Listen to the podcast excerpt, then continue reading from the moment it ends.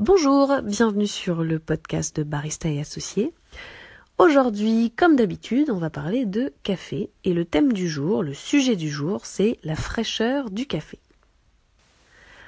Avant toute chose, n'hésitez pas, n'oubliez pas de suivre la chaîne de Barista et Associés, comme ça je sais si ça vous plaît, ça m'encourage à faire plus d'épisodes. N'hésitez pas aussi à commenter avec vos suggestions, avec vos appréciations, et surtout n'hésitez pas à partager avec le plus grand nombre, avec vos amis, etc. etc.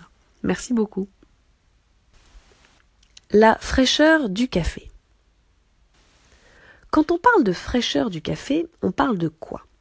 On va parler de son oxydation, qui est en opposition avec la fraîcheur. Un café oxydé n'est plus frais, par définition. Pourquoi? Parce qu'il a perdu tous ses arômes. La palette aromatique du café s'est oxydée.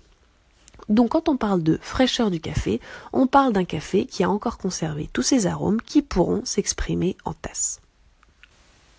La notion de fraîcheur du café s'utilise dans deux situations. Pour le café vert et pour le café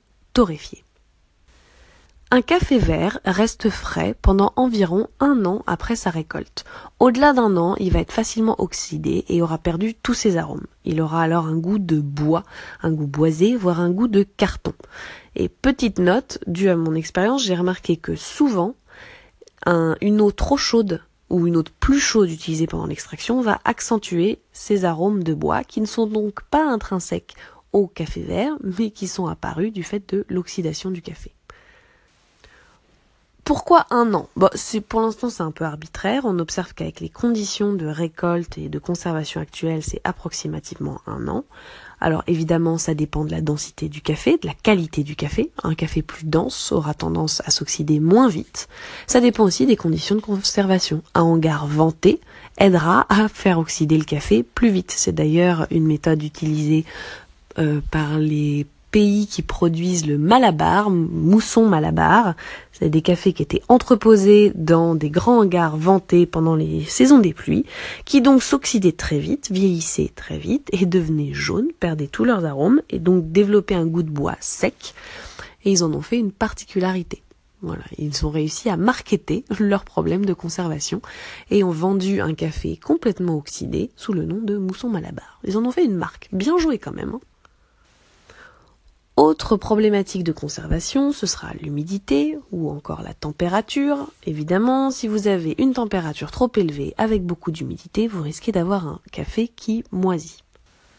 Encore autre problématique de conservation, le sac dans lesquels les cafés sont emballés. Aujourd'hui, on a des sacs appelés grains pro, qui sont donc des sacs en plastique, dans lesquels on emballe le café sous vide, qui permettent de conserver le café plus longtemps. Parce que la toile de jute, c'est sexy, c'est joli, ça peut être réutilisé pour faire plein de trucs, mais vous voyez, mais on voit bien, vous voyez bien, vous avez peut-être déjà vu des, des, toiles de jute, que c'est très aéré comme toile. Et donc ça, pour la conservation d'un grain, c'est quand même pas idéal. Donc voilà, donc c'est pour ça que c'est important d'avoir la date de récolte sur l'emballage d'un café torréfié, parce qu'on sait qu'un café qui a été récolté il y a plus d'un an sera a priori pas le plus frais, et si on trouve des arômes boisés ou des arômes de carton, eh ben on, on saura pourquoi. Pour en savoir plus sur la fraîcheur d'un café torréfié, je vous invite à écouter le podcast suivant. Merci d'avoir écouté jusqu'au bout et à très vite. Au revoir.